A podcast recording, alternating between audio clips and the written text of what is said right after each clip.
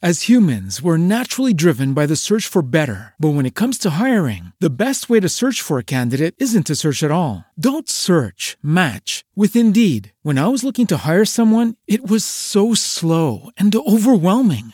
I wish I had used Indeed. If you need to hire, you need Indeed. Indeed is your matching and hiring platform with over 350 million global monthly visitors, according to Indeed data, and a matching engine that helps you find quality candidates fast. Ditch the busy work. Use Indeed for scheduling, screening, and messaging so you can connect with candidates faster. And Indeed doesn't just help you hire faster. 93% of employers agree Indeed delivers the highest quality matches compared to other job sites, according to a recent Indeed survey. And listeners of this show will get a $75 sponsored job credit to get your jobs more visibility at Indeed.com slash podcast. That's Indeed.com slash podcast. Terms and conditions apply.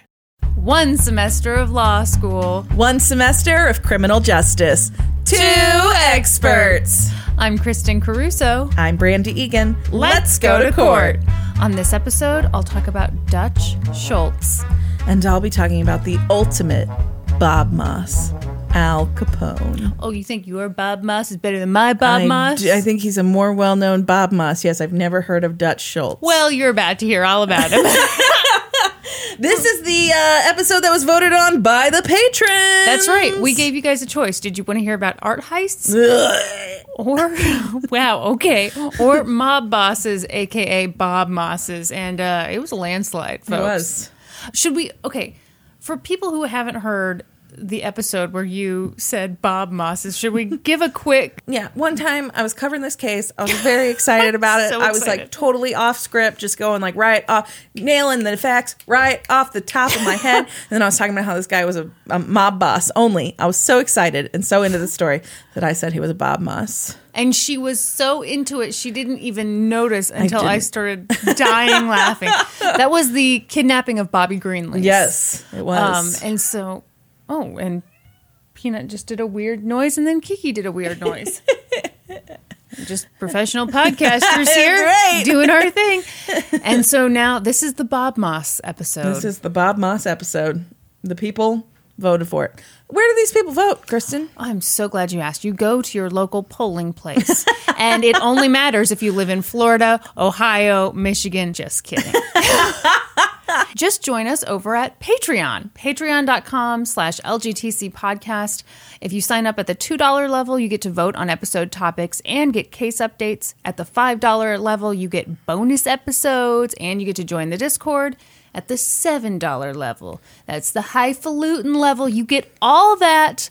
Plus, you get an LGTC podcast sticker. You get our little autographs valued at $11 billion. and should we tell them about what we have cooking? No, Oh, okay. we got we got we got hot new stuff coming to you, Supreme Court members. Do you smell what the rock is cooking? We've got a new perk for Supreme Court members coming very soon that I think you guys are going to be really excited about. And that's all I'm going to say about that. Kristen, I do have one question though. I'm very confused. Do You said it's LGTC podcast. So patreon.com slash LGTC podcast. Is that a forward slash or a backslash? Shit. Um, it's forward slash, isn't it? We recently learned we recently after doing some Kristen- research. Kristen recently learned that you don't have to say if it's forward or back. People will figure it out. Go on the World Wide Web at www. dot. All right, All right. jerk. Tell me about Al Capone. I'm going to talk about our buddy. okay, so not our buddy, but Al Capone. I feel like he's one of Oh, the. um, pronounced Cap one. it is not. Uh, it is rumored that their last name was pronounced Capone until they like immigrated to the United States, and then they changed. That makes to sense, Capone. It's yeah. not actually true, Oh, but lots of people believe that made to be sense. the case. Hang on, I'm gonna readjust my mic. Oh my gosh, what is wrong with our mics today? don't know. Neither of We're- us we're like not we're feeling oh, and I it. need to open this before I open it, like right on the, right into the. Yeah, that thing Oh is yeah, loud. ASMR. you know, Al Capone hung out in Kansas City a little bit. Yeah, we had a we had a rough little city back in the day. Yeah, so back in the mob days, it went like New York City, Chicago, and Kansas City for like the three top organized crime cities. Did you We, know that? we were we were the Mm-hmm. we were the uh, bronze medal. Where we, of, we uh, were the bronze medal. mob cities. So Al Capone did a bunch of shit. I'm going to touch on some of like the bigger things and then talk about what finally brought him down. Or we will be here for You five better have his entire life story prepared today, Brandy. I do not. Oh. But what I will tell you is Al Capone was born Alphonse Capone, I believe. Oh, okay. Um, Spell Well, it. you don't even know his real name. I mean, Well, I don't know how it's pronounced. Spell it. It is spelled A L P H O N S E. Alphonse? Alphonse. Alphonse. Okay. Yeah. Anyway, Al was born in 1899, and it's actually a lot of people believe he was born in Italy and then came to the United States. He was not. He was actually the first member of the Capone, the Capone family that was conceived and born in the United okay. States. Well, that's more than I needed to know. So his mom was actually pregnant with his older brother when they um, immigrated to the United States. His dad was a barber. His mom was a homemaker who did like sewing stuff. Um, but they were a very normal family. Um, right in the middle class in in Brooklyn.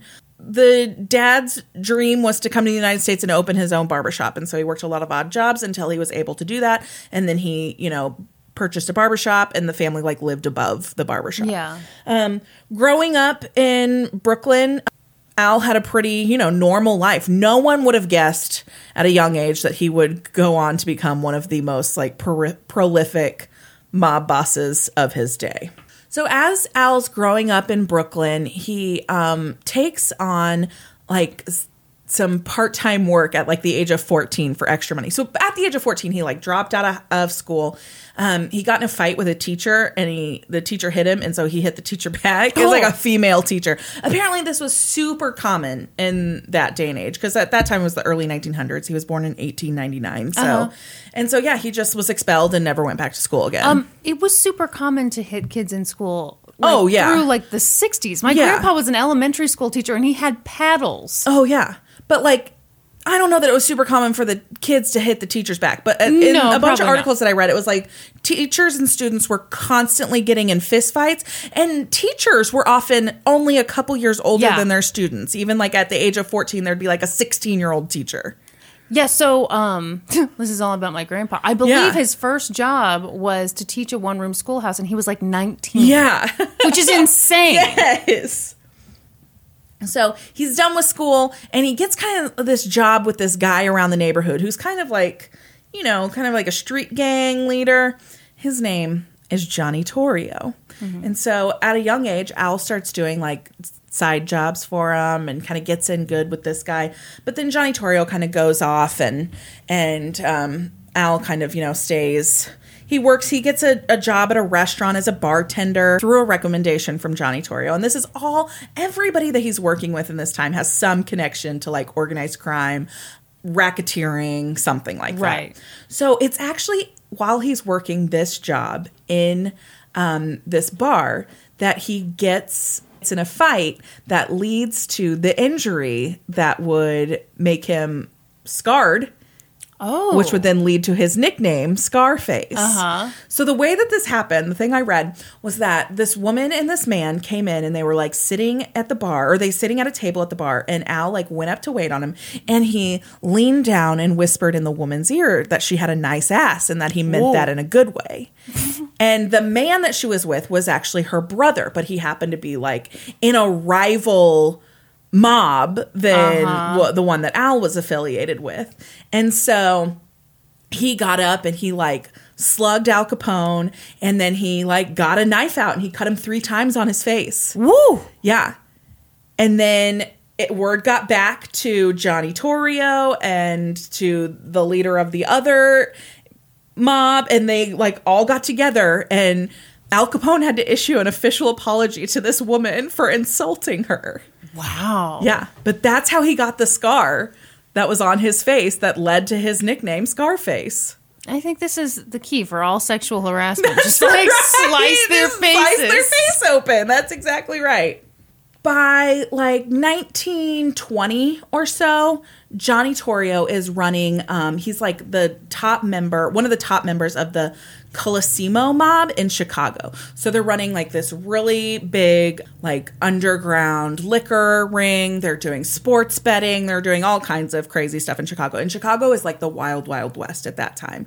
Um, they pretty much have free reign of the city. And they're like, this is the place to be. Get out of New York City. The cops here are in our pocket. Like, it's super easy. Everybody in this Colis- Colosimo, I, I'm not sure that that's how it's pronounced, but C O L O S I M O. Sure, whatever. Um, like every member of that mob has like a little card that they carry in their pocket that if they're ever like a, harassed by a police officer, they have to Wow, show them. they and just it's pull it out and- yeah, and it's like treat this person with the same courtesy you would a member of the force.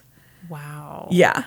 And so Johnny Torrio's like, come on out here. I need a second in command. And so um, Al Capone relocates to Chicago.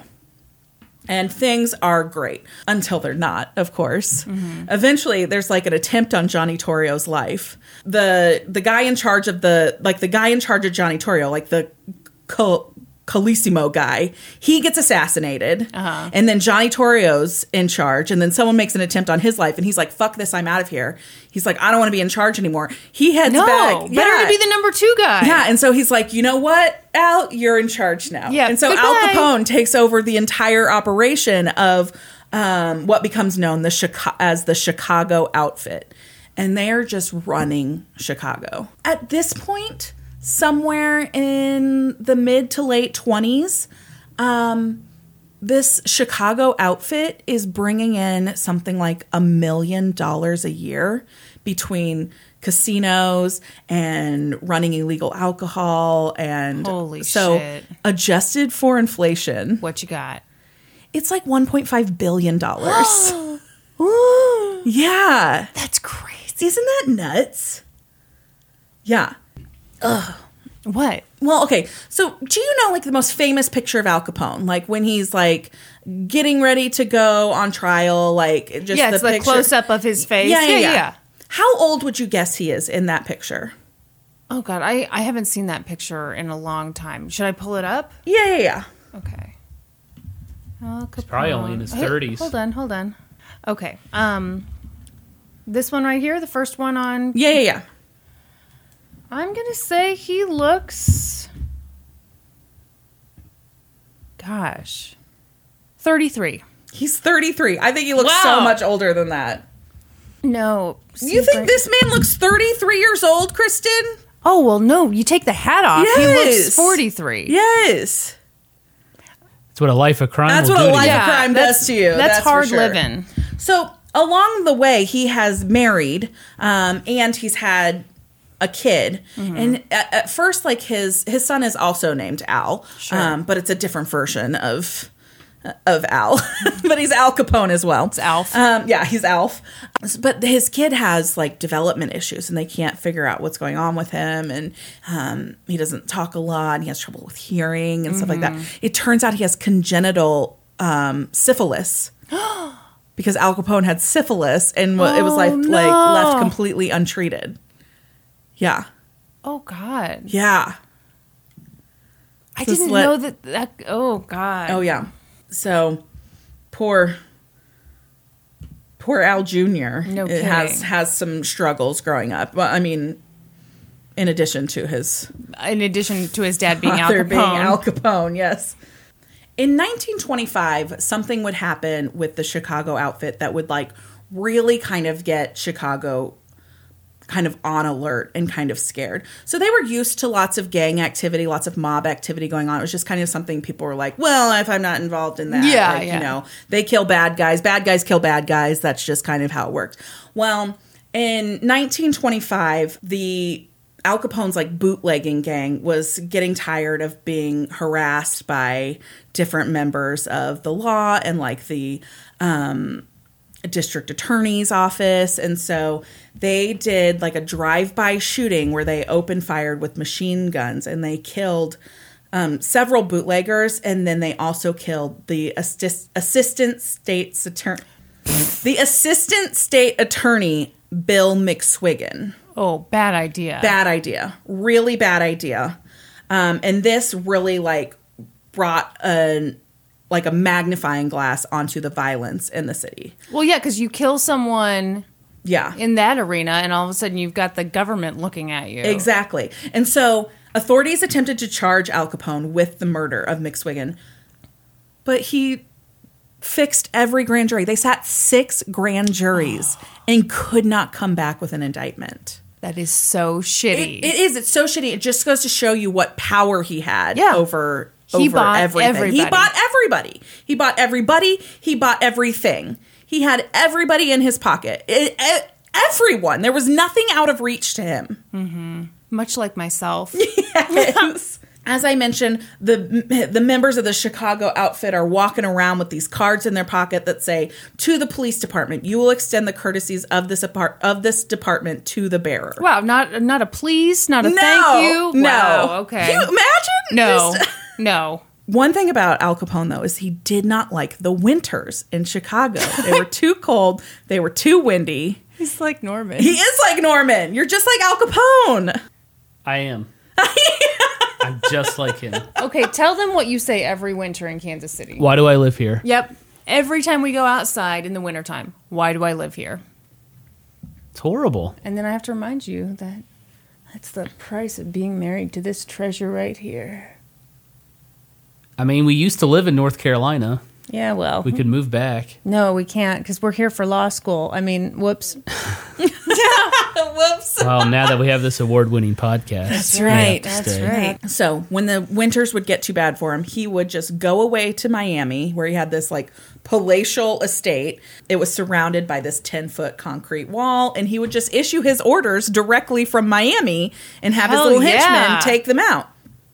So I I gave you a statistic that was incorrect earlier because of course I was just doing it from memory and not Okay, from my notes okay. at all. So by 1928, the Chicago outfit in its entirety was grossing an estimated 105 million dollars a year. yes, A year? a year. okay, you said 1.5. I said 1.5, Which I was impressed enough. 105. Okay, so that is what equals out to Uh, a billion. equals out to, okay. to yeah, 1.5 I thought that was some crazy Yes. inflation, but so, anyway. Adjusted for inflation today, that would be 1.5 billion. Gotcha. For all illegal activity. Yeah, I. That, that's amazing to me. What I think is amazing is that Al Capone did not think he was a bad guy. You couldn't. He thought of himself as a public benefactor. Mm-hmm. He said, I've given people the pleasures, shown them a good time. This makes perfect sense to me. I don't think that you can live your life thinking you're a bad Yeah. person on this big a Yeah. scale. I think you have to tell yourself that you're mm-hmm. you're doing good stuff. Yeah. Yeah. And he totally convinced himself that he wasn't a bad guy. He was just giving the people what they wanted. Yeah. They wanted to gamble? Great. Here's a casino. They wanted booze? Great. Let me run it to you. They wanted some bad guys murdered in an alley? Yeah, got it. Check. and he even managed to convince himself when he did have to kill people, that wasn't uh necessarily a bad thing. It was just part of the job. He's quoted as saying, Killing a man in defense of your business is like the law of self defense. It's a little broader than law books look at. Okay. Okay, buddy. Your business is not the most important thing. It is if you're bringing in $105 million a year. Well, if anything, that means you can stand to take a hit.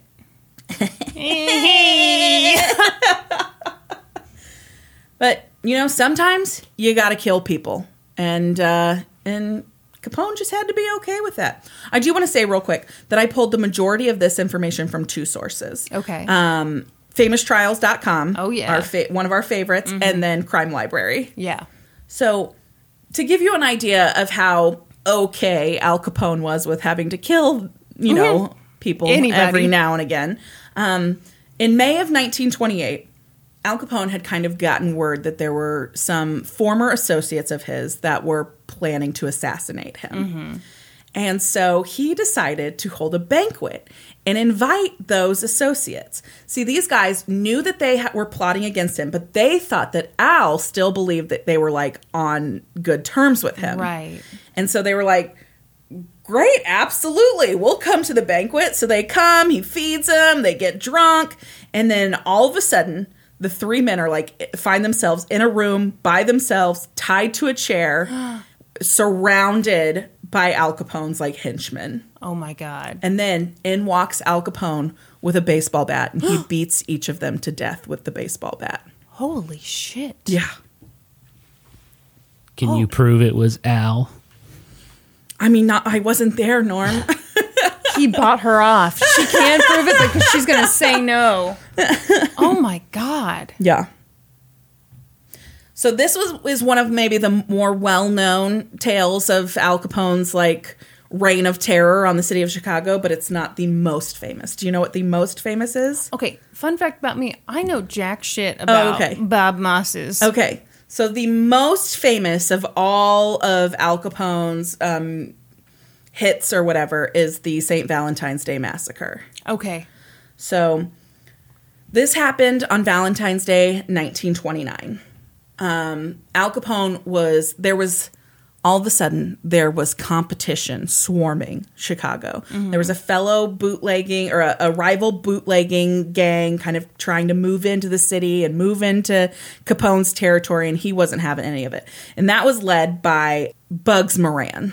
And so somehow Al Capone got word of when they would be expecting like their whiskey delivery. And so they were all at a Chicago warehouse, like a group of 7 of these members of the Bugs Moran group were at this Chicago warehouse waiting on this truckload of whiskey when all of a sudden a Cadillac pulls in and four police officers get out. Uh-huh. They line the men up against the wall and they pull out machine guns and kill them all and it was Al. Cap- It was believed to be Al Capone's gang that Dressed killed as uh, police- dressed as police officers that killed the members of Bugs Moran's gang. And then took their whiskey. Uh, I would assume so. Yes. I mean, it'd be a shame to waste and, it. and as soon as it happened, Bugs Moran was like, "I know exactly who did this. Mm-hmm. Only Capone kills like that." wow. Yeah. So by 1929, Al Capone's personal worth was estimated to be somewhere around $30 million. but he had not paid a single cent in income taxes. In fact, he'd never filed a single income tax return in, in his name at all. Hmm. And so I also read some information off of the FBI's website about Okay. Al Capone, and their website said something to the effect of, um, at this time, the FBI had very little jurisdiction. Jurisdiction, gosh, Or jurisdiction. jurisdiction over the organized crime that was taking place across the country. But what they did have jurisdiction over was tax crimes. Okay, this all Yes. makes sense now. Okay, and yeah, so yeah. they knew they had to somehow get a handle on what was going on in Yeah. Chicago. Yeah. And so they started looking into Capone because two years earlier in 1979, the Supreme Court had ruled that the Fifth Amendment did not protect against self incrimination when it came to um, running an illegal business. oh wow. Yes.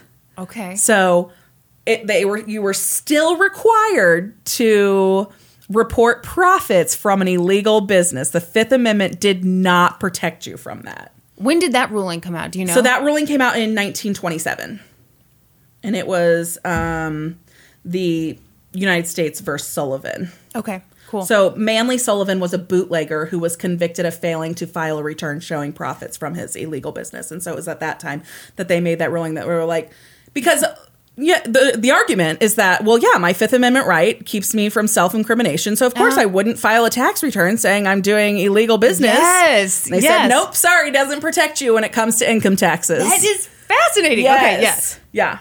And so the Secretary of Treasury, um, President Herbert Hoover, like all the FBI, they all get in, start looking into Al Capone and Yeah. trying to figure out if they can nail him on tax evasion. But it's really hard to prove. They set up an office in the Chicago post office building and they started trying to put a case together. They met with all kinds of people who could attest to Capone's um, extravagant lifestyle. They examined department store records, jewelry store receipts, car dealership, hotel records, any kind of evidence of Al Capone's spending. They uncovered purchases of furniture, custom made clothing, diamond studded belt buckles. What are you trying to say? What are you trying to say, Brandy? But so much of this was difficult to track to Capone himself because it was done under all kinds of different names under the ah. Chicago outfit like umbrella. Yes. none of it was directly tied to Al Capone. They were, were, gonna- were going to need the help of someone inside to be able to nail this on Al Capone. Okay. And that wasn't going to be easy because people are terrified to turn against Al Capone. That just guarantees you're going to be killed, right? Yeah, with a baseball bat. Right. While people watch. Yes. No, thank you. Yeah. Um, you know, it's interesting. Did you watch Boardwalk Empire? No. Okay. So I am pretty sure that that scene is included in Boardwalk Empire Okay. where Al Capone beats the men to death with the Yeah. with the baseball bat. Cuz Al Capone is heavily featured in Yeah. in Boardwalk Empire. I, it's so good. I can't believe you've never watched it. I'm sorry. Norm, you seen it? Nope. What? Ugh, you guys are wrong. so while they were successful in kind of like tracking down this evidence of expenses and stuff like that, they couldn't prove that Al Capone was actually like taking a salary of any kind. Mm-hmm. And so it was just it it was almost like it was a dead end. It just was a whole bunch of stuff that looked very obvious, but nothing Yes. concrete. Yes. Oh, that sucks. Yeah. So they kind of like start reaching out to members, maybe like people on the outskirts Yeah. of Capone's group, just seeing if they could pick some kind of buddy. weak fruit off Yeah. and see if they can get something. And somehow they start talking to this guy, Eddie O'Hare. So he was the owner for um, As in Chicago O'Hare. Airport? Yes. Oh my Yes. God. What? Yes. Yeah, in 1949, Chicago built the new international airport and they named it after this guy. Okay, okay, continue. So I'm he was also here. the owner of the patent for that mechanical rabbit that they use in greyhound racing. I don't know. Have What you, have you ever seen a greyhound race? No. Okay, so in a greyhound race, before they let the dogs out, they take this mechanical rabbit takes off, and that's what they chase around the track. Oh, okay. Yeah, and the mechanical rabbit has its own little track, and it just goes Yes. around in a circle. Gotcha. And Yes. that's how they. That's how they run. They chase it. So he was very into dog racing and he ran the he ran the races for Capone, like Uh-huh. in Capone's own like, you know, part of his, you know, whole Chicago outfit or Right, whatever. right. He also did stuff for like he had set up races and all of that in in uh, Florida as well as Massachusetts, I guess. Anyway, somehow they get this guy talking to police, and he's like,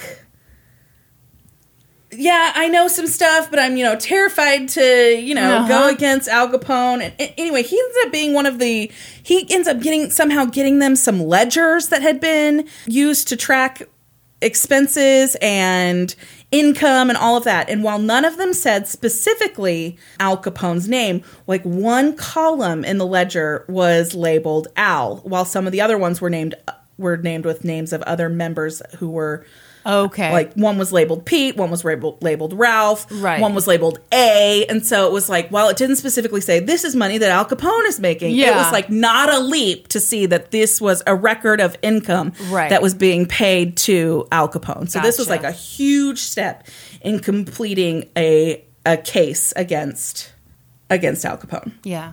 So at the same time, they they give those ledgers over to like a handwriting expert, and they nail down who they think wrote all of these ledgers, and it's this guy named Leslie Shumway. He had signed a bunch of deposit slips that were linked to bank accounts owned by the Chicago outfit. And they brought him in and started talking to him, and he agreed to talk. He he gave um, he signed affidavits saying yes that the that money on those checks, that ledgers, that was all stuff that was being paid to Al Capone. Yes, he could attest all of it. And so they took all that down and then they very quickly shipped him off to California and like kept him protected Yeah. so that nobody could come and kill him. Wow. Yeah. Right? so in April of 1930, they're really getting a case together. And then they're like sitting there in their office one day, I guess, and Lawrence Mattingly, who's this attorney that re- was representing Al Capone, walks in and he's like, All right, we know you're putting together a case for Al Capone, you know. Mm-hmm.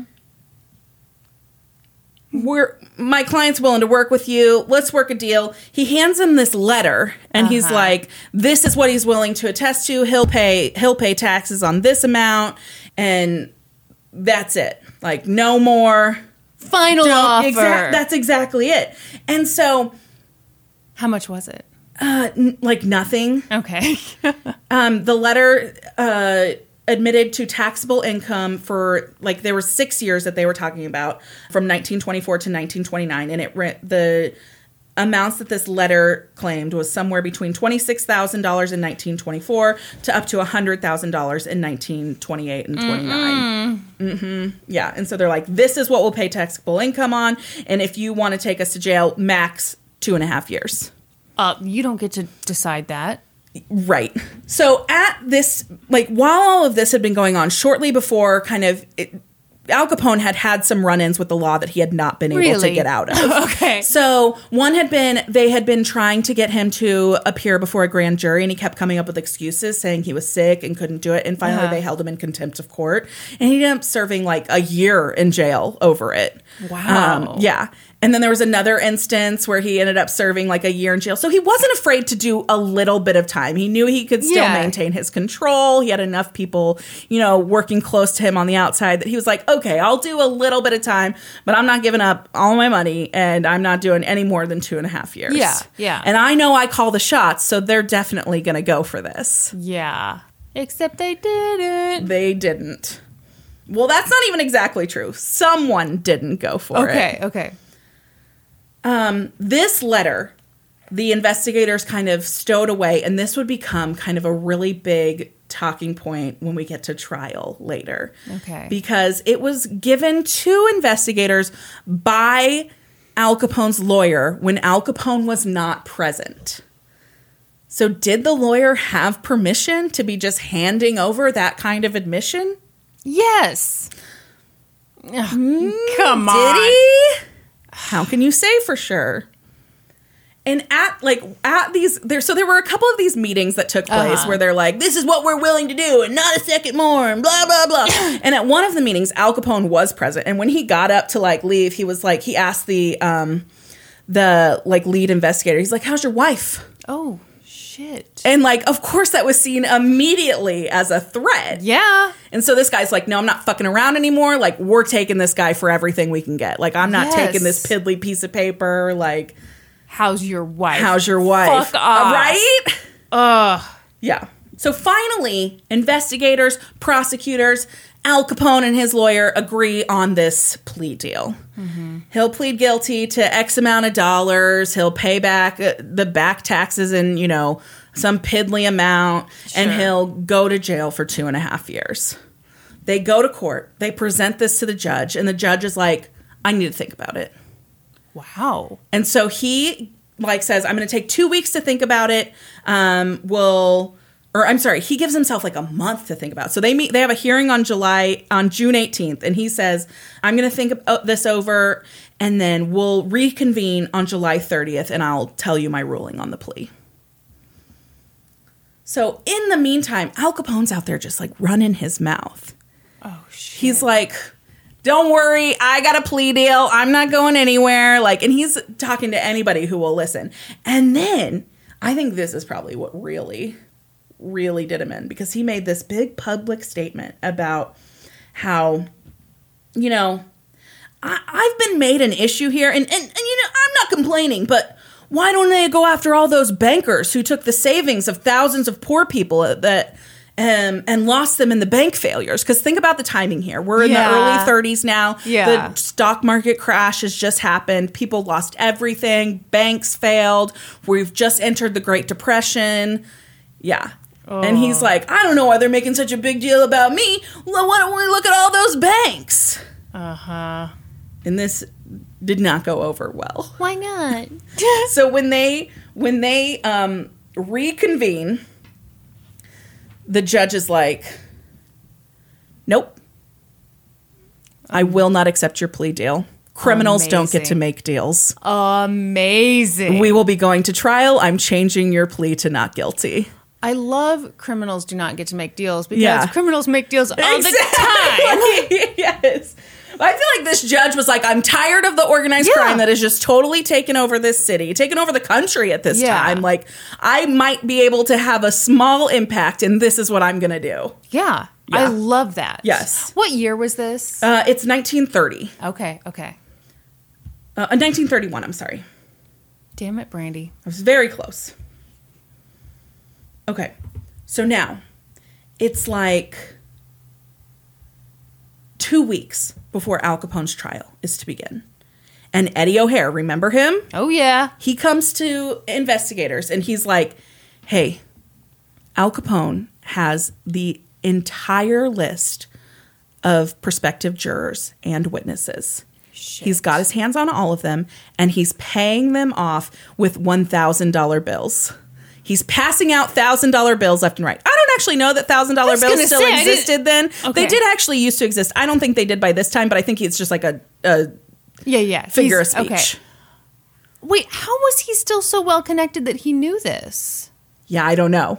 Okay, that's fascinating. Yes, but he definitely He had the inside news. So the prosecutor um, and the district attorney are like, "Fuck, what do we do?" And so they take Eddie O'Hare and they take him to the judge, and they're like, "Tell him what you told us." Yeah. And so he tells him, and the judge is like, the attorneys and everything, they've spent hours looking into prospective jurors and whatever and all of this and getting their witness lists. And they're like, all of this work is going to go out the window Yeah. if he has been able to bribe every single person involved in this trial. Sure. And so the judge listens and he said, um, Well, I haven't yet received the jury list, so I don't know how Capone could have received the potential juror list at this point. Uh huh.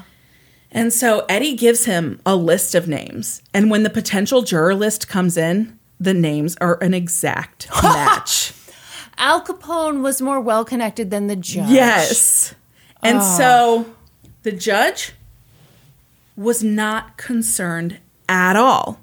He was like, bring your case, gentlemen, bring your case into court as planned. Leave the rest to me. Well, what the hell was he gonna do?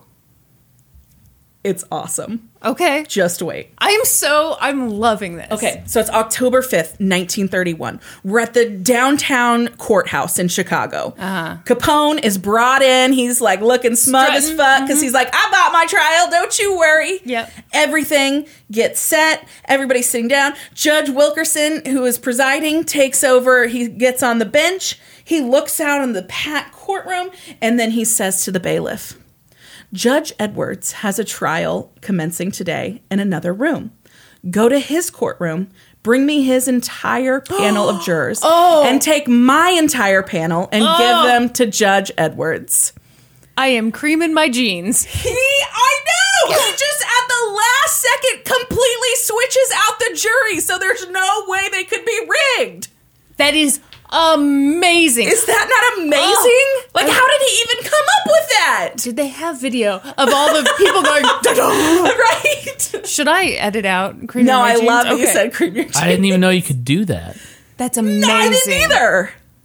I'm guessing it would not work in today's court system, but because the defense and the prosecution all have a say in who is Yeah, yeah. uh, seated on the final jury, but Well, I mean, I I guess I, there's. I- except that at that point they hadn't actually set the jury. That was just the jury pool. So he just brought in a fresh jury pool. oh yeah, So that would that could still happen today I because then they it. set to, uh, they set a jury of 12 members from that pool instead of the tainted one.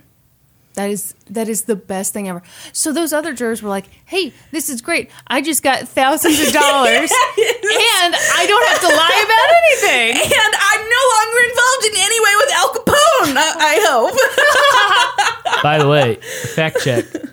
They may have been handed a thousand dollar bill. They were in Really? circulation, We're still in circulation until then? 1946. okay. That is crazy. It is crazy. So, do you know why they stopped doing um, denominations that big? No, why? Because it came, it was a problem for drug running because it became really easy to transport large amounts of money in and out of the country. money country. laundering. Yeah, Oh, I had no Yeah. idea. yeah, Interesting. Okay.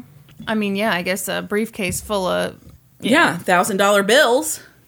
it's a pretty light briefcase. Yeah. So finally, a jury is selected. I love 12 it. members who are not tainted, Uh-huh. and the trial is underway. The assistant U.S. Attorney Dwight Green laid out 20 the 23 charges against Al Capone. Um, they were all tax evasion, and he, you know, explained how this man is rolling in dough and he hasn't paid a dime to the government. Uh huh. And that's the worst thing he's ever done. the prosecution presented um, all kinds of evidence that Capone owned gambling halls um, and drew tons of profits from those, and that he owned all kinds of other things um, smoke shops, gambling machines. He was running alcohol. Yeah. All kinds of things that were bringing in all kinds of money. They called Leslie Shumway to the stand. He's the guy that was like, "Yeah, those checks were paid to Al Capone." They were, Oh, that was the guy that they were able to match his handwriting to the ledgers, and that's how they tracked him down and sent him off to California for safekeeping. Another guy, and I can't remember who where I read this, but another guy who was going to be called as a witness, they sent off to South America for safekeeping because Well, they that's were where like, I would want to go. "Yeah, like- as far away as yeah, possible." Yeah. absolutely. Yeah. And so the, he talked about how he did all of the accounting, everything for all of the gambling halls. And he estimated that for the two years that he had worked there, he had recorded over $550,000 in profits. But he stopped short of um, identifying Al Capone as his boss. He wouldn't do it. Wow. Yeah. Was that just fear? I think so, probably. Yeah. Or he felt he owed him, or if he did it, that he, Okay. that he would surely die. Yeah. Like maybe that was the last thing he thought he could do to possibly save his life. Yeah. You're testifying against Al Capone. I would. I'd have the Bed Bath and Beyond bag strapped to me the whole time. So remember that letter that I told you about? That um that These are my confessions. yes, yes. That Al Capone's lawyer gave to Yes, the prosecution and was like, this is all that we'll admit to. So the prosecution wanted to bring this up as evidence at trial. Of course they did. But the defense said, uh uh uh, a lawyer cannot confess for his client. This Mm. should not be admissible in court. And right? Yeah. It's true. Yeah. It is true. A lawyer cannot confess said he said that this Capone never meant to give his lawyer the authority to make statements that may get him into prison, uh-huh. and that uh, sorry, too bad, so sad. The jury can't see it, and you can't present it as evidence. And so the judge like thought it over, and he said that the jury could see the letter just as evidence that it existed Okay. and that the prosecution could make the claims they wanted on it, but that the jury couldn't take it as fact. Okay. What do you think about that? I couldn't take it as fact. like they they could see the letter and they could see that yes, what the, the claims that the prosecution are making, there is a letter that that kind of matches those, but they can't take that as a confession from Al Capone okay. because it wasn't written directly by him. He didn't give the authority. Okay. You don't like that? You think the jury shouldn't have been able to see it at all? No, I think uh, I I don't know. I don't know. Yeah, so this is the official this is the official decision that the judge said. The letter would be admitted to show that the statement was made. Mm-hmm. But the contents of the letter could not be considered by the jury as proof of a confession. I think it is a confession. It is a confession. That's exactly right. I, that's I think that's so contradictory. yeah, I think that I. You know what I'm struggling with? I'm coming down on Al Capone's side, and I don't want to be on this side. The prosecution had called several witnesses who mm-hmm. said, you know, they worked in, they'd been affiliated with, somehow, you know, involved in the Chicago outfit. They knew millions and millions of dollars were being brought in, and of course, Al Capone was taking his share of it. The defense presented its case in a single day. They tried to present this is a terrible argument. They said Al Capone was a horse rating, racing addict and that he'd lost as much money doing that Oh, as he had as his businesses had earned. So and yet he had an amazing place in Miami. this is why this is a terrible argument. Okay. Because gambling losses are only deductible against gambling winnings. You can't deduct them oh. against earnings.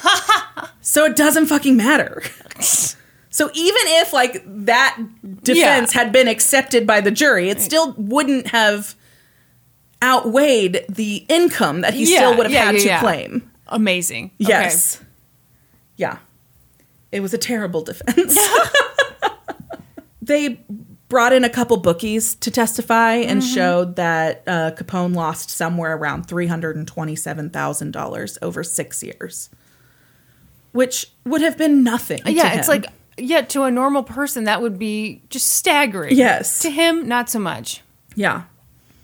In in the defense's closing arguments, they said like, you know, hey, this is the oppressive government at Oh. work here. Oh. Don't, okay. don't hold our poor boy Al accountable for what this government. Have you seen what the government is doing right now, folks? Which again, I think is a terrible argument. Uh-huh. He said, Don't convict Capone merely because he's a bad man. No. He may be the worst man who ever lived. but there's not a scintilla of evidence, which I don't know what a scintilla is. A scent. There's not a scintilla of evidence that he willfully attempted to defraud the government out of income tax. Well, yes, there is, sir. There's plenty of I scintillas. And then somehow at the end, he completely switched gears and he Oh, was God. like, uh, you know, Capone's not actually that bad. Well- He's oh, an open handed, generous, kind man who never fails a friend. You know, he's kind of like Robin Hood. Okay, he's the worst or he's the best. I mean, what is he, dude? Exactly. Exactly. He is not the miser or tin horn or piker that the government would want you to believe. What the hell is a piker? I don't know. it's an old timey insult. How do you spell that? P I K E R.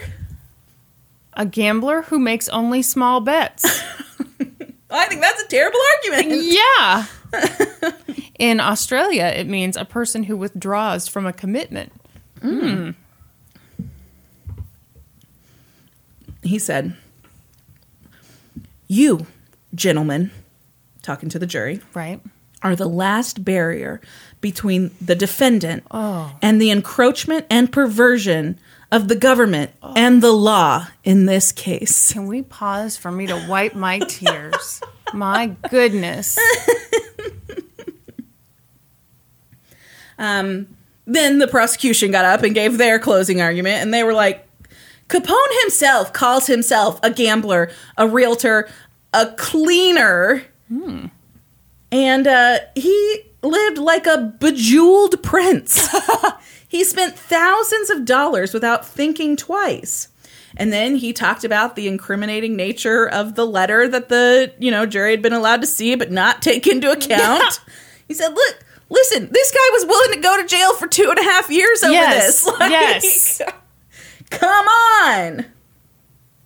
Um, he told the jury that even a child could deduce from Capone's lavish lifestyle that he had a huge income. Yeah, he was a vajazzled prince. Jazzle Prince. Um, excuse me.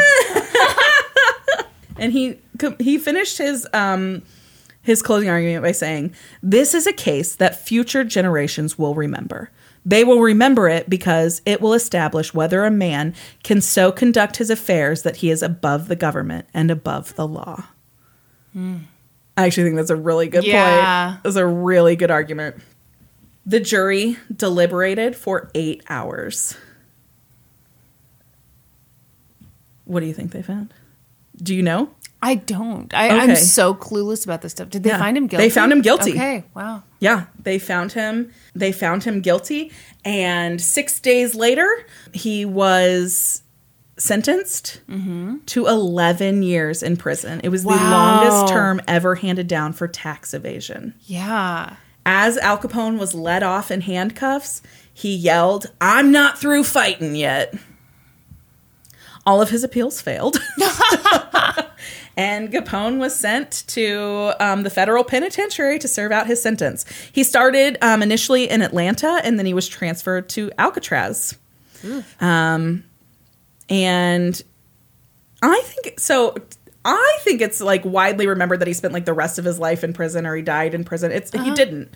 He was released in prison in 1939 after serving less than eight years. Okay. But he completely lost control of the Chicago outfit by that time. of course. And actually, a lot of people credit him going to prison with like the downfall of organized crime in general. Wow. Um, it didn't end with that, Of but it became much less prolific and like Well, yeah. Once you take out the head guy, and he's away for 11, 11 years, years. for tax shit. That's Yes. going to scare some Yeah. people. So it was still definitely going on in like Yeah. the Chicago underground. It just was not as prevalent. So he was released in November of 1939 and he was like super sickly at this time. He was dealing with all kinds of problems from late stage syphilis. He had never been treated for syphilis. He was referred to um, John Hobs- Johns Hopkins Hospital in Baltimore, and they refused to treat him based on his reputation. They would not see him. They would not admit him. And so he went to Union Memorial Hospital, which is there in Baltimore, and they took him in and they gave him care and like he was treated there for several weeks. Huh. Yes, so from like November of 1939 to March of 1940, he was there receiving care for all of these ailments that he had because of this syphilis. He was so grateful for this care that he received that he actually donated two Japanese cherry trees to Union Memorial Hospital in 1939. Yeah. Okay. Um, so he was released um, from the hospital after receiving this care in March of 1940, and he went to Florida to live out the rest of his days with his family. Um, he lived at his, you know, kind of, he still had that palatial estate in Miami. He lived there with his wife and his uh, grandchildren, I think, He was able to keep that. Somehow. Wow, You know, okay. They could only prove like a Yeah. small okay. amount of money. Okay. So, Yeah. Fair. Fair. um, and then on January 24, 21st, 1947, Al Capone had a stroke. He um, briefly regained consciousness after it, but he died um, of cardiac arrest uh, a couple days later. wow. Yeah. Originally, he was buried at Mount Olivet Cemetery in Chicago, but in 1950, his remains, along with several of his family members, were moved to Mount Carmel Cemetery in Hillside, Illinois. Wow. Yeah. Um. So why'd the O'Hare guy get the name, the airport named after him? Just they were grateful. I think they were just so grateful for what he had done. Yeah. Well, I mean, that was very brave. And it could be, it could be, there could be other reasons behind it too. He might have, Yeah. he, he was, he turned informant. So he probably like informed on lots of other stuff too, I'm guessing. Gotcha. Yeah. So yeah. That's the- amazing. that's the story of Al Capone and how tax evasion brought him down. Well told. Thank you. oh, As humans, we're naturally driven by the search for better. But when it comes to hiring, the best way to search for a candidate isn't to search at all. Don't search, match with Indeed. When I was looking to hire someone, it was so slow and overwhelming. I wish I had used Indeed. If you need to hire, you need Indeed. Indeed is your matching and hiring platform with over 350 million global monthly visitors, according to Indeed data, and a matching engine that helps you find quality candidates fast. Ditch the busy work. Use Indeed for scheduling, screening, and messaging so you can connect with candidates faster. And Indeed doesn't just help you hire faster. 93% of employers agree Indeed delivers the highest quality matches compared to other job sites, according to a recent Indeed survey. And listeners of this show will get a $75 sponsored job credit to get your jobs more visibility at Indeed.com slash podcast. That's Indeed.com slash podcast. Terms and conditions apply. When you drive a vehicle so reliable it's backed by a 10 year, 100,000 mile limited warranty, you stop thinking about what you can't do and start doing what you never thought possible. Visit your local Kia dealer today to see what you're capable of in a vehicle that inspires confidence around every corner. Kia, movement that inspires. Call 800 333 4KIA for details. Always drive safely. Limited inventory available. Warranties include 10 year 100,000 mile powertrain and 5 year 60,000 mile basic. Warranties are limited. See retailer for details. Okay. Oh, Oh, look at the geeks. you guys, Kiki's on Norman's lap. It's very cute. Okay, you guys ever heard of Dutch Schultz? No, never. You, Norm? Uh, sounds familiar. I had never heard of him. I think this story is fascinating. and Excellent. nuts. Okay. First off, shout out to Wikipedia. Big fan. For the court stuff, Wikipedia will let you down. So you got to go to the book, The Last Testament of Lucky Luciano, the mafia story in his own words. Uh, not written by him, interestingly. It's written by uh, Martin Gosch and Richard Hammer. Have heard of Lucky Luciano. Sure. Yes. Are you a big Bob Moss fan? I'm really not. Like, but I do. There's a couple that I think are really interesting. Lucky is one of them. Okay. Okay. I got really into Boardwalk Empire. So. Also, old timey disclaimer.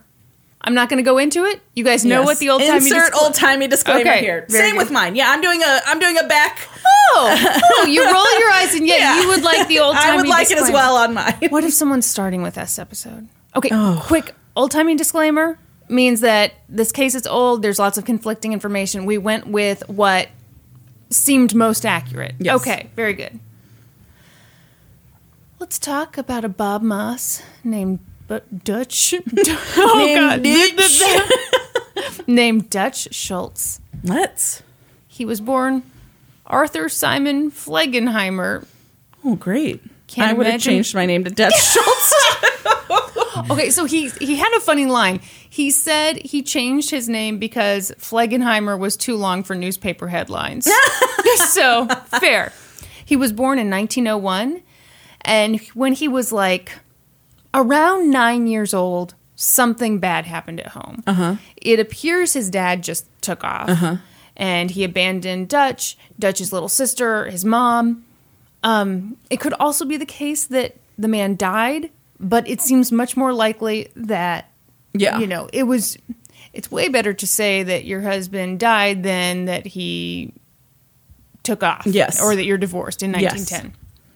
At any rate, with his dad gone, Dutch had to step up to the plate. So he dropped out of school in the eighth grade and began working. He started work at a bunch of different places, but toward his late teens, he started working at a nightclub, which is run was run by like I'm calling everyone a mob boss. Obviously, Yes. everyone's not a mob boss. This guy was like a baby mob boss. Right. But fun fact mentors are everywhere if you look for them. And you can still learn a ton from all kinds of people. And that's exactly what Dutch did. And he got super into petty theft and burglary. okay. He wasn't great at it though because he like immediately got caught breaking into someone's apartment. Mm-hmm.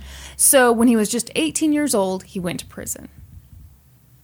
But our dude Dutch was a bit of a handful. Mm-hmm. And the prison was like, holy fuck, what are we going to do with this kid? He's too damn much. So they sent him to a work farm in Long Island. So Dutch went off to the work farm, escaped.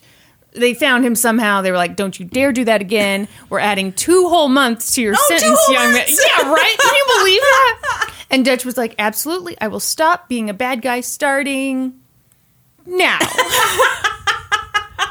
Dutch got out of prison in December of 1920.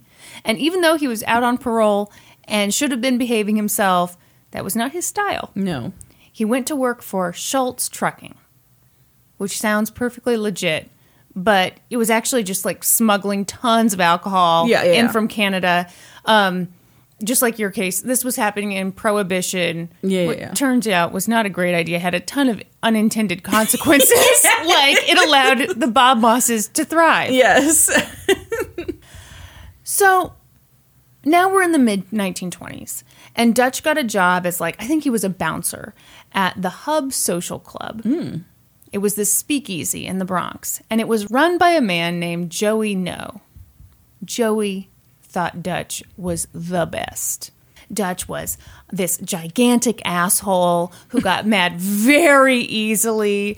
So one day Joey was like, Yo, Dutch, I like the cut of your jib. What? I'm a, I'm a big fan. You ever heard that? I like the cut of your the jib. cut of your jib. What is that? Just like I like you. I like your Oh, style. sounds like he likes the outline in his pants. oh God. That's what that sounds like. Is it? Hang on. Cut Norm, what do you think? Is that what that sounds jib. like? Yes. Um, one's general appearance or personality, as in, I don't like the cut of Ben's jib. That's totally sounds like notices his bulge. Ooh. A jib is a sail at the front of a yeah, I know sailboat. what a jib is. It's do you? It means I like the way yeah, you look. I like I like your front sail. Yeah. That I like the cut of your front sail. Okay, yeah. Joey looked at Dutch and was like, "I like the cut of your boner." No, this not, that's not how this works. Hey, no one said he had a boner. Yeah, he's just checking out his moose knuckle. Okay, okay. Oh, I'm sorry. You can say cream your jeans. I can't say moose knuckle. Yeah, when I take over, it's like a classier time, Brandy, okay? so he's like, I love the front of your sailboat. I want to promote you. I want you to join me as partner. So these two became long term friends. They were excellent business partners. They franchised their little speakeasies all over town like little Whataburgers. and they met this lovely little home brewer in Union City, New Jersey. Mm-hmm. So they drive out to him with their own trucks, get their beer, and take it to their speakeasies. So, in other words, there was no middleman. They were just Yeah. making all this money. Yeah. They were killing it. There was just one problem, though. Alcohol, despite being super illegal, was also quite popular. Yes. And so Dutch and Joey had competition. The competition came from a lot of other guys, but mm-hmm. two of these guys were John and Joe Rock, these two brothers. Mm-hmm. So they went to John and Joe and they were like, hey, lovely little operation you got here. How about you start buying your beer from us? And they were like, no. No, thank you. Yeah, we're good. so Dutch and Joey put the pressure on them. And finally, the older brother said, Fine, fine, we'll buy your beer. But the younger brother was stubborn and he kept telling them, No, we're not going to buy your beer. So, how did Dutch and Joey solve this problem? How? Well, you know, they didn't overreact or anything. They just simply got their gang to go kidnap this younger brother. Oh, good. They beat him up. They hung him. This is so bad. They hung him on a meat hook from his thumbs. And then they took a bandage which was soaked in gonorrhea discharge. Oh God! And they Oh, wrapped it- I can't know. I can't handle it. And they wrapped it ah! they, they wrapped it around his eyes. I have a question. Where do you even get gonorrhea discharge? Norman, from the cut of someone's jib. It, the whole bandage was soaked in gonorrhea discharge. How did they even get that? It's incredible they even got that. I'm glad you're impressed. That's a real misuse of the word incredible. Ripley's Believe It or Not. That's what they did to this man. Oh my gosh! Meanwhile, his family was freaking the fuck out. They ended up paying like $35,000 for these horrible people to release him. Obviously, the dude went blind. I mean, Ugh, yeah, he's gonorrhea discharge in his eyes. too much gonorrhea discharge. Oh. Is that not the nastiest thing you've ever heard? It's so disgusting. And how did it smell? Oh, how do you think? Oh, it smelled great. It smelled great. He's like, it's like those Febreze commercials where they blindfold you. And they're like, am I in a spa? Am I in the meadow? No, you have got gonorrhea discharge wrapped around your face. And that's a meat hook in your thumbs. Oh God. Febreze's newest scent. Gonorrhea discharge. Guys, we are sponsored by Febreze, so next time you're at the store, mention us at checkout. Um, you're not going to believe this. but once word got out about what Dutch and Joey had done, people really didn't mess with them. Turns out nobody wanted the gonorrhea discharge.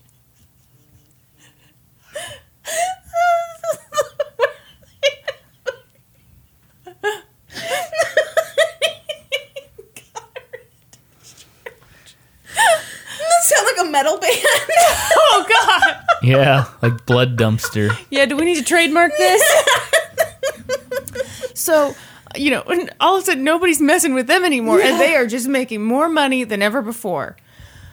Um, but it was hard out there for a mob boss because even though there was a lot of money to be made, you had to deal with just the worst people on earth. And as Dutch and Joey's gang grew bigger, they started to catch the attention of larger, more established Bob Mosses. And these guys had never heard of the concept of sharing. So, in particular, New York's Irish mob was led by this guy, Jack Legs Diamond. And he was not thrilled when Dutch and Joey's gang moved their headquarters into his territory. Yes. So, in October of 1928, He cut their legs off. uh, yeah, how did he get the legs? I want to know. What if he just had real nice had real legs? nice hams. So, someone, or maybe multiple someones, probably multiple Yeah. someones, tracked down Joey Noe to a speakeasy located at 231 West 54th Street, New York. New York. It's kind of lame. I, it's just a Marriott now. I I know. Sorry, this Marriott used to be a speakeasy. it sure did. Hmm. Wow. So they shot him, and Joey fired back.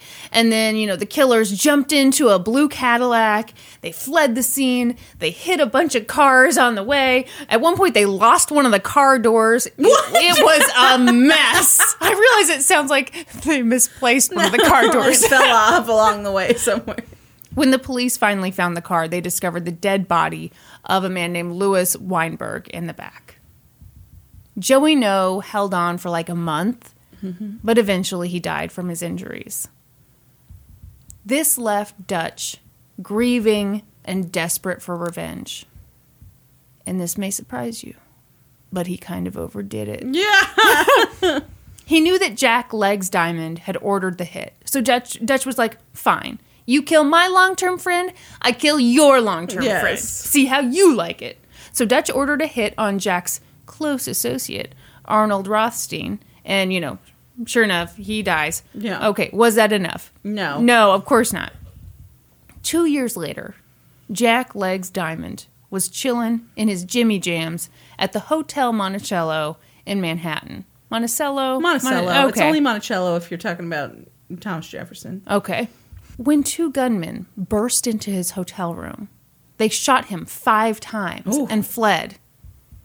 Jack sat there with five bullets in him, drank two shots of whiskey, stood up, walked out to the hallway, and fired back. What? I, you know, all these stories about these Bob Mosses, it's always, but they fired back. And I'm wondering, there's no way. No. But it's a good story. It is a good story. Did he die? Um. Well, this happened in the thir- 30s, so yeah, eventually he did. uh, okay, so Jack eventually recovered. What? From five gunshots? Yeah, I'm wondering what kind of guns were these? BB guns? Yeah. pew, pew, pew, pew, pew, pew. he was rushed to the hospital. And eventually, like after he recovered, he went to Europe for a while. But in the meantime, his gang disbanded. This is the problem with being a Bob Moss. You go away for tax evasion for 11 years, you know, things kind of fall apart. So in 1931, he came back to New York. He was ready to kick ass and take names and get his territory back. And Dutch had him killed. Yeah. So, you know, you can't always go back home. No. So our boy Dutch was super busy, just slam packed, planner just filled, ordering all these killings and becoming the best little Bob Moss that he could be. But you know, Dutch wasn't just a cold blooded killer. He was also a boss ass bitch. no. Okay. He had all these employees, and frankly, some of them were a little ungrateful because the way these things normally worked in like a little mob gang, Yeah. I guess, is that you go out, you do some illegal thing, and everyone gets their cut. Yeah. But with Dutch, he didn't do it that way. He gave all of his employees a salary, Oh yeah. which was totally not not the norm. Yeah. And some of them didn't like it. And one of those dudes was Vincent Coll. And Vincent came to him one day and was like, Look, boss, I've been working my ass off for you. I deserve a raise. I want to be your partner. Why don't you make me your long term friend? Excellent. And he's like, Vinny, I hate your face. Pretty much. Dutch was like, No. Yeah. There's one leader of this criminal And that enterprise. is me. And you're looking right at him. Vincent didn't take it very well. He was like, Fine. You know what I'm going to do? I'm going to start my own gang. Oh shit. And you know the number one job of my gang? It's going to be to murder you. and then, once you are dead, we will take over everything. Ooh. So that's exactly what Vincent set out to do. For like two years, there was just a ton of bloodshed. Dozens of people died. It was really bad. At one point, a child was killed, which I didn't read up much on this, but it just seemed like the kid was in the wrong place at the wrong time. No one had set out to kill a child, but like, you know, you're killing all these people, Yeah. you know. But guess who came out on top? Dutch. You betcha. he set a trap where Vincent would be lured into like a phone booth at a drugstore.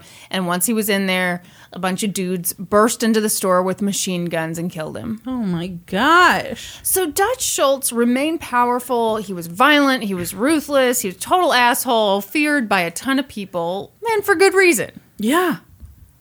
But then, like, prohibition was starting to end, and his main source of income, oopsies, was no longer this cash cow. Yeah. But like any good CEO, he knew how to pivot. Mm. What did he pivot into? He created a fun little lottery for people to play. Smart. Yeah. Well, I mean, it's illegal, but still. Okay. Um, it was like a you pick three lottery. Uh huh. And he had a new one every day. It was super popular. People loved it. Only thing was, It was rigged. Nobody ever Yeah. won. so it's not that no one ever won. It was that he hired this guy who was like a math genius. Uh-huh. And he like knew the odds. He knew how to work it in his favor. So your chances of winning in this lottery Mm-hmm. were like non-existent. So all of a sudden he's got tons of money coming in from that. Yep. But that wasn't enough. Oh, by the way, I should mention Dutch was making tons of money, um, not paying a cent in taxes. Just a little foreshadowing for you, mm. in case we're wondering what happens to Bob Moss's. In addition to that, Dutch began running the Metropolitan Restaurant and Cafeteria Owners Association. Excellent. Yeah. Until you find out that he forced restaurant owners and restaurant workers to join his organization and pay him money. Okay. And if they refused, no big deal. That was totally fine. he would just beat the shit out of them. Yeah. I was gonna say. and then if you were running a restaurant, he would throw a stink bomb Oh, into your restaurant. So good luck keeping people in your restaurant that smells like pure shit. Excellent. Yeah.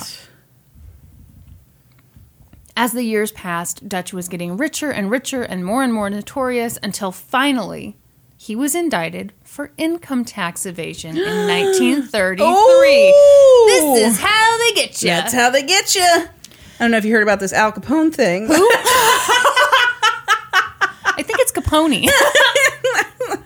so he needed to stand trial, obviously. Yeah. But uh the police were just having a hell of a time tracking him down. So I saw a few different reasons. I saw some things saying like, yeah, he was out and about. People knew where he was. And obviously there were a lot of cor- corrupt politicians, a lot of corrupt people at that time and you know, maybe even if you weren't a corrupt police officer, maybe you don't want to be the one who takes his life into his own hands trying to get some mobster for tax evasion. Yeah. So, anyway, bottom line was he was kind of hiding out. He was not turning himself in at all. So, he's either like hiding out or hiding in plain sight, whatever. Yeah. Bottom line, Dutch was freaking out. He did not want to go back to prison. And he knew that a jury would find him guilty. I mean, Yeah. he'd been making millions of dollars. Yeah. Hadn't paid a cent. He knew. He knew what was going to happen. He said, "Well, what year is it?" This was 1933. Okay, so Capone had already gone down. Okay, well, there you go. There you go. Yeah. So he's like, "Fuck, this is how they get you." 11 years. so, this whole time that he was in hiding, he was consulting with his shitty, corrupt lawyer named Richard Dixie Davis. Hmm. Richard Dixie Davis, he'd always he'd always sought his counsel. This guy was like Saul Goodman. Yeah. One day, while Dutch was still in hiding, Dixie came to him with an idea. He was like, How about we just make all this go away? Yeah. We will. Great idea. I've got these this Men in Black, but You look great. we will offer the government hundred thousand dollars as settlement for all your back taxes in exchange for dropping the charges. Sound familiar? yeah. So he he got this idea from Al Capone's lawyer. Uh, but it didn't work for Al Capone and it didn't work for Dutch Schultz either. When Dixie approached the government with this offer, they said, We don't do business with criminals. yep. So finally, you know, one source said two years, another source said one year. After a lot of hiding, um, Dutch got so paranoid that the FBI was just going to find him and murder him that he turned himself in in November of 1934. What? He thought the FBI would murder him? Yeah, so That's probably the last people that would murder him. Um, no, I and I shit, I didn't write it in my notes. They they they were really cracking down on organized crime. Okay. and I think they had gone and just like Yeah. shot somebody. Yeah, yeah, yeah. I don't think it was going to be like a big cover up thing, but I Right, think right, he thought that they were just going to you know shoot him. yeah. But you know, so he turns himself in. He gets out a couple weeks later on seventy five grand bail. Right. So Dutch was facing trial, and the prosecution had a hell of a case. U.S. Attorney Thomas Dewey had worked on it with a team of rock stars. Thomas Dewey had a reputation for being. Do you know Thomas Dewey? Yeah. You do? I didn't know. He's the guy that went I against know. Truman. I know. I know. I, eventually, I- okay, we'll get to it. But anyway, so he had this reputation for being extraordinarily hardworking, intelligent, and honest. Yeah. He'd gone after Bob Moss's before, and he was prepared to do it again. He wanted to get Dutch Schultz. Mm-hmm. So he developed the case against Dutch. But obviously, like a ton of time passed between when the case was prepared and when it was tried. So by the time the case was to be argued, he'd gone into private practice. Uh-huh. So the prosecution's case was argued by John McEvers. But before they could even get started, Dutch's defense was like, uh, uh, uh change of venue, please. Uh, you see, our client has been a total shithead in New York City. We can't be tried in New York City. We'll never get a fair shot. Yeah. So this this was smart. Absolutely, they needed a change of Yeah. venue because, first of all, around this time, the public was starting to get really sick of organized crime. Like everyone was starting to hate it, and if he was going to be tried in New York City, he was going down for sure. Yeah. So his defense asked for a change of venue, and they got one. His trial was held in Syracuse, New York. Mm-hmm. So the prosecution presented their case. They talked about bribes. They talked about illegal income he had coming in. They talked about how he hadn't paid shit in taxes. Yada yada yada. They dotted their i's. They crossed their t's. And then it was the defense's turn. Mm-hmm. The defense took three hours. Oh, good. Are you ready? I am so ready. Here was the defense. The prosecution was absolutely right. What? Yeah, yeah. Dutch's income was huge. Mm-hmm. In fact, it was actually a little bigger than they thought it was.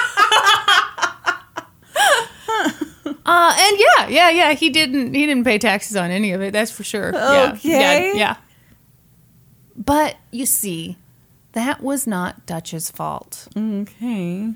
He didn't pay taxes because his lawyers said he didn't have to. You see, he made his income illegally. And his attorneys said that you shouldn't file tax returns on money you earn illegally. Hmm. So that's what his lawyers told him, and Dutch believed his lawyers. But obviously, obviously, hey, when the government came a knocking, asking for money, Dutch had been all too happy to offer it. He tried to offer them a hundred thousand dollars, mm-hmm. and they turned him down. He tried to make this thing right, but the government was being a bunch of shitheads about the whole thing. Mm-hmm. Brandy. If there was a victim here. Oh no! it was Dutch. Oh no. Yes. Nope. He was just the victim of bad legal advice. Mm, was he? Yeah, yeah. Okay. Guess they hadn't heard about the Supreme Court decision. The jury deliberated for two days. But after those two days, they came out and they were like, hey, we are deadlocked. I believe it was seven to five in favor Wow. of conviction. And they uh, it just wasn't happening. They couldn't reach a, a decision. Wow. The prosecution was pissed. Yeah. But they were like, you know what? Who cares? Let's do it again. We have to get this guy. Yeah. I believe I believe that Dewey had worked on this case, built this case up for like 2 years. Yeah. I mean, it was it was a big deal. Once again, Dutch's lawyers were like, "Okay, we can do another trial, but please not in New York City." And a judge acquiesced. Dutch Schultz's second trial was held in Malone, New York. Hmm. Leave me alone. Malone was a small town, a small rural town close to Canada. Probably still is. yeah, I'm guessing it's still close to Canada. They took it up on stilts. Now it's in California. Dutch and his defense team were thrilled. Yeah. Immediately, Dutch hauled ass to Malone and he was like, Oh, hey, everybody, I'm just a nice little country boy. I'm just like you. Oh, what's that? You want some money? Here, have some. Oh my gosh. Okay. This is this is just fucking disgusting. He held parties. Everyone was invited. Yeah. Of course. Of course they were. Um, he brought toys to sick children. He donated money to local businesses. He was giving out money right and left. People loved him. Why wouldn't you? Uh huh. Uh huh. By the time his second trial began in the summer of 1935, the people of Malone knew him and loved of him. Of course they did. I believe at some point um, the prosecution caught wind of this and like he got locked up, but like you've It's already done, spread, yeah, you've already spread the money all over Malone. Yeah. So again, prosecution's case was the same. The defense's argument was the same. The jury went into deliberation for two days again, and they found him. Not guilty. Of course not. They fucking love him now. Everyone's best friend? No, Yeah. not guilty. The judge was livid. Oh my gosh. He told the jury, and I'm not going to read you the whole thing because I mean the judge went off on, on this jury, but he said, "Your verdict is such that it shakes the confidence of law-abiding people in integrity and truth." It will be apparent to all who have followed the evidence in this case that you have reached a verdict based not on the evidence, but on some other reason. Wow. Then he called them all shitheads. the judge was right. Anyone who cared at all about truth and justice was livid about this verdict. It was said that it wasn't safe for Dutch to come back to New York City again because like the officials there were so mad. They were like, "We will get you." Hmm. Dutch Schultz had just bought his way out of prison. Mm-hmm. But his victory was kind of bittersweet because thanks to these two trials and the time he spent kind of in hiding, his business had suffered. Yeah. Members of his gang were pissed off at him because he'd done this shitty thing. He had tried to cut their pay by being like, oh, ugh, all this legal trouble, it's just really draining me, so I need you guys to all take a pay cut. And they were like, but dude, we we work with you. We know you have a ton of money. Yeah. We know you don't have to cut our pay. Yeah. So he tried to lie to these guys he couldn't lie to. So they Oh were pissed. Meanwhile, the other mob bosses started trying to kind of move in on his territory because he'd been out of the power out of the picture so long. Mm-hmm. He was still powerful, but not nearly as powerful as he once was. Mm-hmm. So he's on shaky ground, and to make matters worse, Thomas Dewey, the man who'd built that tax evasion case against him, was no longer in private practice. Mm-hmm. He'd just been appointed special prosecutor, and he had it in for Dutch. Yeah. He loved the cut of his jib. So-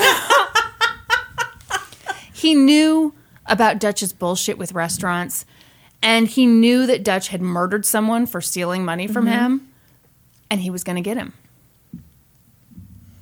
But So, Dutch was like, oh crap. He was terrified. So he called an emergency meeting of all the mob bosses, and this meeting was apparently called the commission. Oh. Anyway, so he's like, hey everyone, it's me. I need your permission to murder Thomas Dewey. oh my gosh. And, and initially, a few of them were like, yeah, sure, whatever, fine.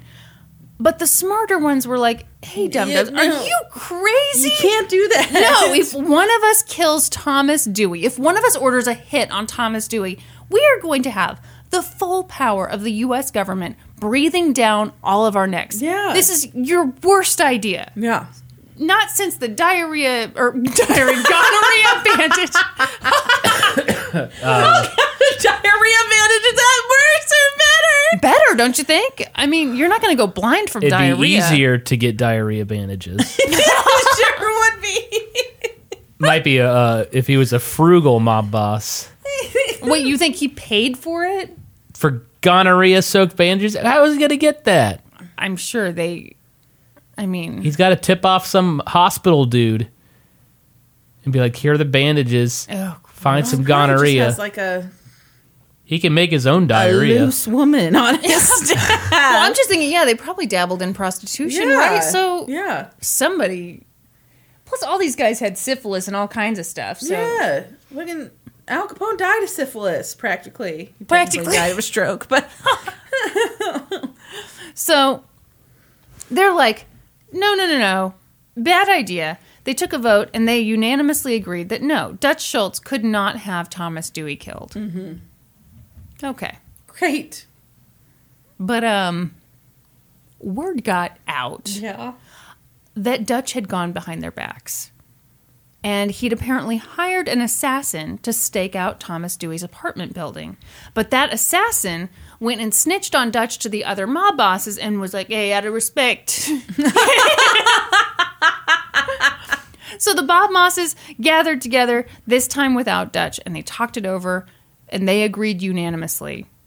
We got to take out Dutch. Yeah. Ooh, Yeah. wow. So I read something that was like, this was a very big decision. Not since 1931 had the mob decided to do this. And I was like, okay, that was only four years prior. so at 10:15 on October 23rd, 1935, Dutch was having dinner at the Palace Chop House in Newark, New Jersey, which was torn down in 20, 2008. So don't don't even bother. I know, I know. Is there a Mary out there now? Probably. Just everything's a Marriott. he was there with his bodyguard, his right hand man, and his accountant. And when he got up to go to the bathroom, two gunmen burst into the restaurant. They shot all four men, and the men were rushed to the hospital. So this is kind of a funny story. And I saw this. Hilarious. No. Wait for it, damn it. I saw it a couple different ways. But the version I like is that, you know, he's in this ambulance. There's like an intern in the ambulance. Dutch knows he's going to die. And of course, he's got like three grand just in his pocket. Yeah. So he gives the three grand to the intern because he's like, I'm going to die. It doesn't Yeah. matter. Here, enjoy. And the guy's like, wow, thanks so much. But then they take Dutch in for surgery and he's looking pretty good. And the intern was so terrified. He gave the money back. but Dutch did die less than mm-hmm. 24 hours after he'd been shot. Okay. I'm including this part just because everyone else seems to think, it, think it's necessary. His last words were kind of weird mm-hmm. to me, it's like okay, he was like he was out of his mind, but it's inspired a lot of different writing and stuff. So here are his last words: "A boy has never wept, nor dashed a thousand kin. You can play jacks, and girls do that with a softball and do tricks with it. Oh, oh, dog biscuit." And when he is happy, he doesn't get snappy.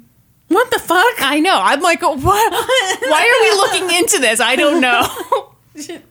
I was just delusional. I know, right? now, what do you think he means by dog biscuit? Thomas Dewey would go on to become a major figure in American politics. Yes, Brandy knows. He became governor of New York. In 1944, he ran against Franklin Roosevelt for president. Lost. Lost. Uh, Loser.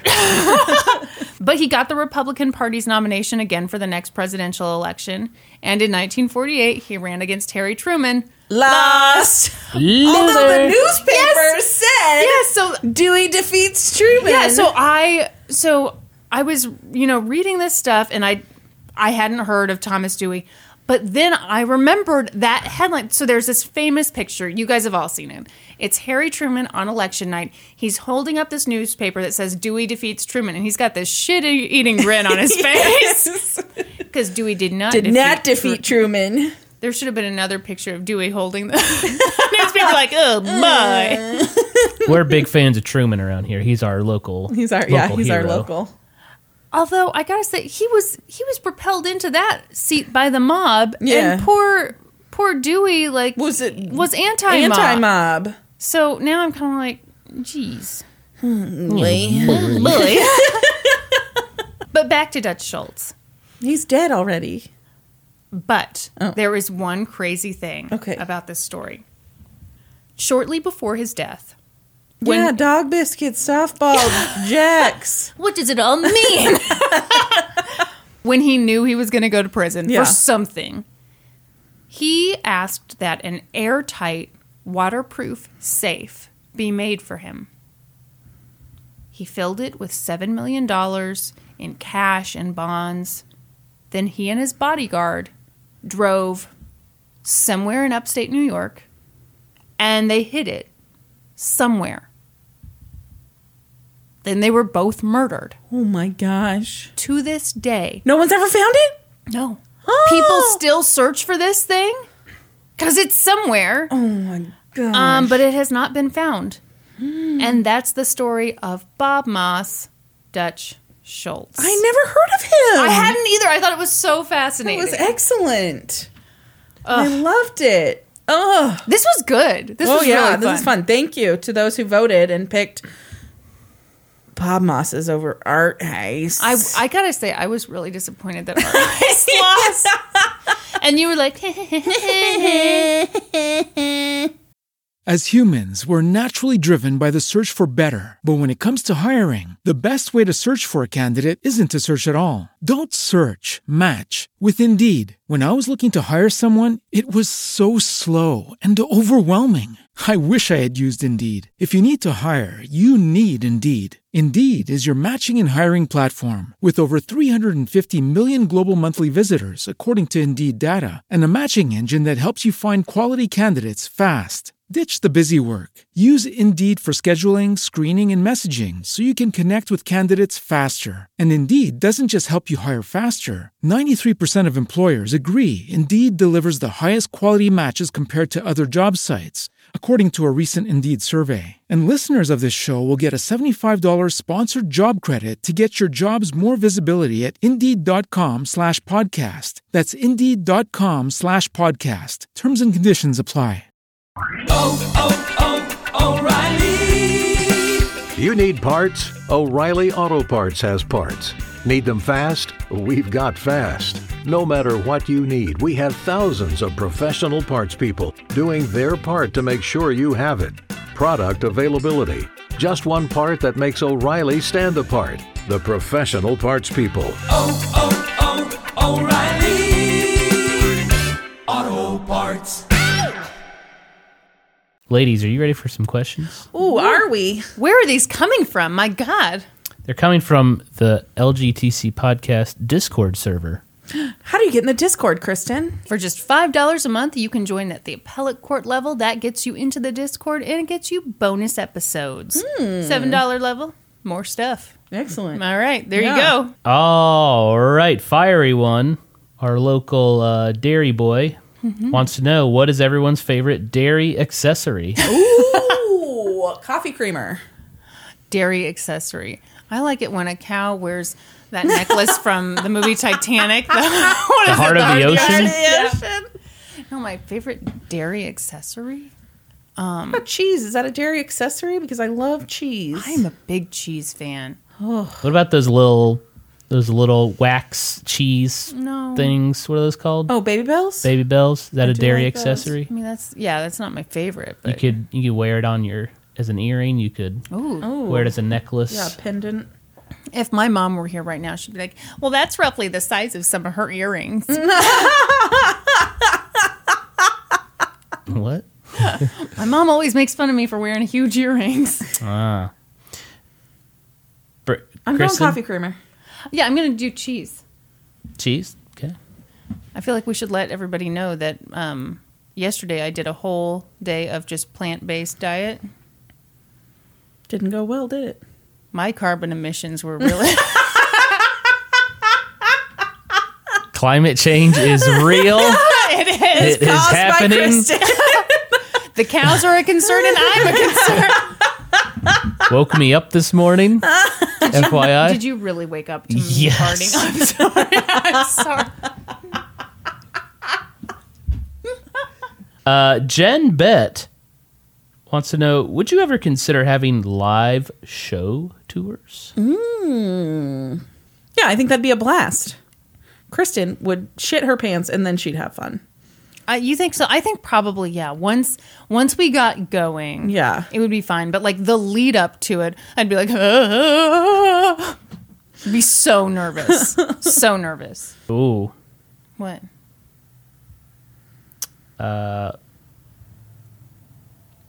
I feel like I said her name wrong last time too. Marisek. Anyway, she wants to know. Not sure if you've answered this before. I need to know what your favorite Kansas City barbecue joint is. Joe's KC. Yeah, Joe's. It's the best. Joe's. She says if it isn't Gates, I'll be upset. It's not I'm Gates. sorry to upset you. It's not Gates. Uh, it's Joe's KC. I do really like Gates. yeah, Gates is But, good. Sure. I mean, there's there's not really a barbecue joint that I don't like, but like the Z Man sandwich at Joe's KC. I know. heaven. That's right. We disagree about this. Damn it. Uh, Lady in Blonde wants to know: Is anyone from Brandy's family going to guest star on the podcast? Hmm. Ooh, yeah, we've talked about it. We have talked about it, Yeah. but I've rejected it every time. Maybe your sister. Yeah, we've talked about doing like a sister theme and having yeah, you guys, let us know. I haven't even talked about this with Kyla. Um, Kyla. If you're interested, let me know. Kyla and Casey. yeah, we talked about having our sisters on and doing like a sister theme. I think it'd be super fun. I think it'd be fun too. Mm-hmm. Anna wants to know if the ladies are having a girls only night. What's going down? Oh, if we're having a girls only night. Okay. I mean, same thing that always happens. Yeah. We eat, Yeah, we drink, Yeah. we talk. we have something on TV. Yeah. Yeah, We cry at some point. probably. Mm-hmm. But that happens Usually like about how much we love each other. Yes. yeah, it's not like I try to hurt Brandy's feelings. Long term friends. Oh my god, I love you so much. Oh my god. I love you too. hey. You know what I love about our podcast? Okay. Um, I'm gonna tell on you. What? So we just did a weekend trip with Brandy and David, and our on our way back to the house when it was just me and you. What did you say? I said, boy, are my arms tired.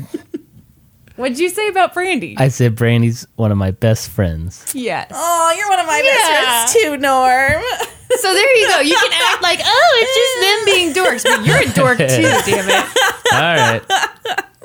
I feel like Brandy's my long lost twin. Yeah. She That's is. She is.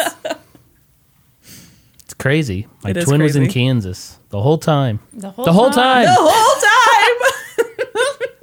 This is being asked by several people. Okay. What is your favorite Thanksgiving dish? Since it is November, Okay, I gotta say, I love the sides. Oh, Any oh, sides. the sides, absolutely. I don't Sides. even Ooh, need the turkey. Oh, I love stuffing. Mashed potatoes. Oh, yes. But I don't like gravy. So, you know what I eat in my mashed potatoes? What? Corn. It's a very Midwest thing to mix corn in your mashed potatoes. Oh, that's not a Midwest thing. Yes, that's it is. That's a brandy Oh. thing. That's no, that is a Midwest thing. That's a cafeteria lady got sloppy and like you know Hmm. the corn spilled. little dollop of marshmallow in that mashed potato. Ooh, what? He's Midwest making classic. fun. He's making fun of Midwest dishes. there's marshmallow and everything. You stop it. In Jello. It, it is kind of. What, did- what did we talk about the other day that you didn't think was real? Oh, the cottage cheese jello salad. yeah.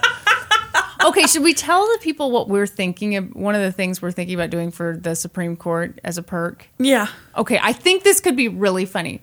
So there are a lot of Midwest dishes that are just like they'll stop your heart, and you hear the name of them, and you're like, "How is that a thing?" But they're pretty damn good. So we're talking about doing videos, cooking videos, where we Yeah. like bring Midwest classics to you.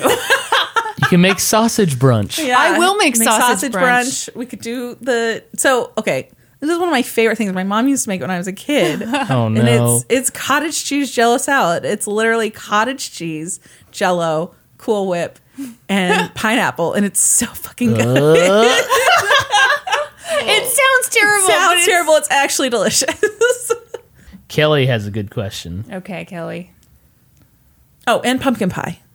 When it Back comes to answer the Pecan pie for me. pumpkin pie. Oh, you know what? I love a good green bean casserole. No, that's not. I'm ne- okay. What do you mean no? No, That I I'm mean no. answering for I mean myself. no. I've never tried it because I can't get past the smell of it. It smells like feet. it's that, so do the- the all good onions. cheeses. Yeah. It smells like feet. Kelly has a very important question. All right, This do could it. make or break the podcast. Oh, okay.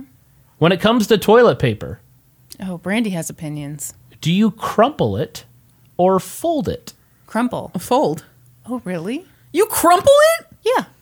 Well, you're wasting toilet paper. What if I only crumple like one square? really? Am I wasting? Yeah. Yeah, because if you You're fold, losing then you- surface area. Yeah, you're. Yeah, Oh. yeah, Yeah, I guess that's true. I fold yeah. too. Fold. You got to fold. Well, okay, I'm ashamed. I've never, never been more shamed. well, and with my plant based meals, I really need to pick a new method here. Should we do one more and call it time to do some? Oh, actually, uh, this is a good segue into some of the stuff you guys are working on. Mm. Um, Tiffinized. I know you often know exactly where some of your local cases happened, and you sometimes look up addresses on Google Earth. But have you ever physically gone to a place where one of your cases happened?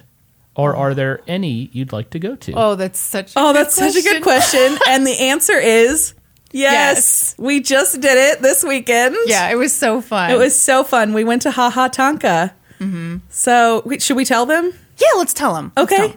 So, the new perk that we're going to be doing for the Supreme Court is that once a month you're going to get a fun short video and it's either going to be like what Kristen mentioned where we do like a cooking segment or something uh-huh. like that or we're going to do something like on site and so we recorded a little on site video at Haha Ha Tonka.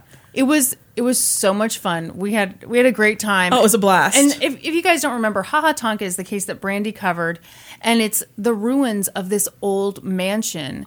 That's you know it's like a three and a half hour drive from us or something. Yeah. It was really really cool. So we've got a ton of pictures, a ton of video. I mean, Yeah. it was a blast. And Norman's going to edit it for us.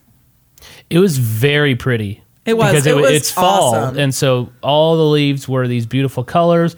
It overlooked this beautiful body of water. It was, and there was birds flying around everywhere. It was very cool. It was amazing. It was a beautiful day too. Yeah. It was awesome. All right, should we do Supreme Court inductions? Yes, thank you everyone for your questions. Yeah. Hello everybody. Welcome to our Supreme Court inductions. I hope you're all in a different room from where you were listening to the other part of That's the right. podcast. Um, if you're not, then please get up and move to a different room now. We'll wait. Thank you so much. uh, this week, we're still doing our uh, names and favorite movie snacks. Catherine Hobby. Tropical Swedish fish. I didn't even know that existed. Mind blown. Norm, you, you know about this? Yes. Are they better than regular? You know, I've never had them. They're kind of hard to find around here. Oh. I've never seen them. Hmm. Sean Sipple. Nachos, but not with shredded cheese. I hear you, Sean. Michaela. Crispy M&Ms and hmm. popcorn. Stormy Peel. Raisinets and a small popcorn. Lizzie Caruso. No relation to Norm. Popcorn with covered, nope. Popcorn with chocolate covered almonds mixed in. Ooh, that sounds good. Nikki Warren. Reese's Pieces. Celeste Torrance. Popcorn, no butter, and a Diet Coke the size of a toddler. Mm-hmm. Heather Henry. Large popcorn with enough butter to clog my arteries, and a large ICEE with all of the flavors mixed. Mary Catherine. Goobers. It's chocolate covered peanuts, and it's real. Just spat. Ashley Mergens. Peanut butter M&Ms. Oh, yeah. Ooh. Welcome to the Supreme Court. Oh my gosh, guys. Thank you so much for your support. We appreciate it so much. If you're looking for other ways Norman.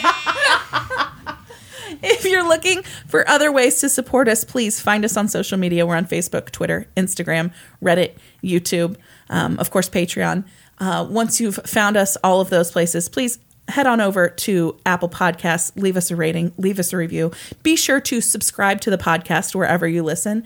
And then also make sure you join us next week. when we'll be experts on two whole new topics. Podcast adjourned.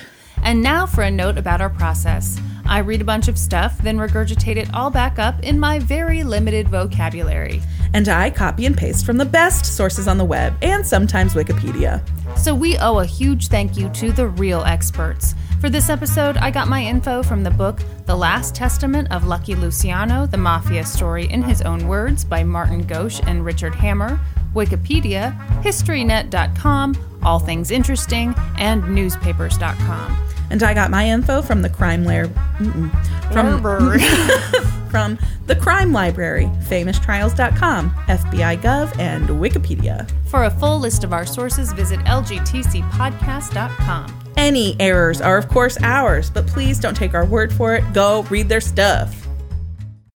As humans, we're naturally driven by the search for better. But when it comes to hiring, the best way to search for a candidate isn't to search at all. Don't search, match with Indeed. When I was looking to hire someone, it was so slow and overwhelming. I wish I had used Indeed. If you need to hire, you need Indeed. Indeed is your matching and hiring platform with over 350 million global monthly visitors, according to Indeed data, and a matching engine that helps you find quality candidates fast. Ditch the busy work. Use Indeed for scheduling, screening, and messaging so you can connect with candidates faster. And Indeed doesn't just help you hire faster. 93% of employers agree Indeed delivers the highest quality matches compared to other job sites, according to a recent Indeed survey. And listeners of this show will get a $75 sponsored job credit to get your jobs more visibility at Indeed.com slash podcast. That's Indeed.com slash podcast. Terms and conditions apply.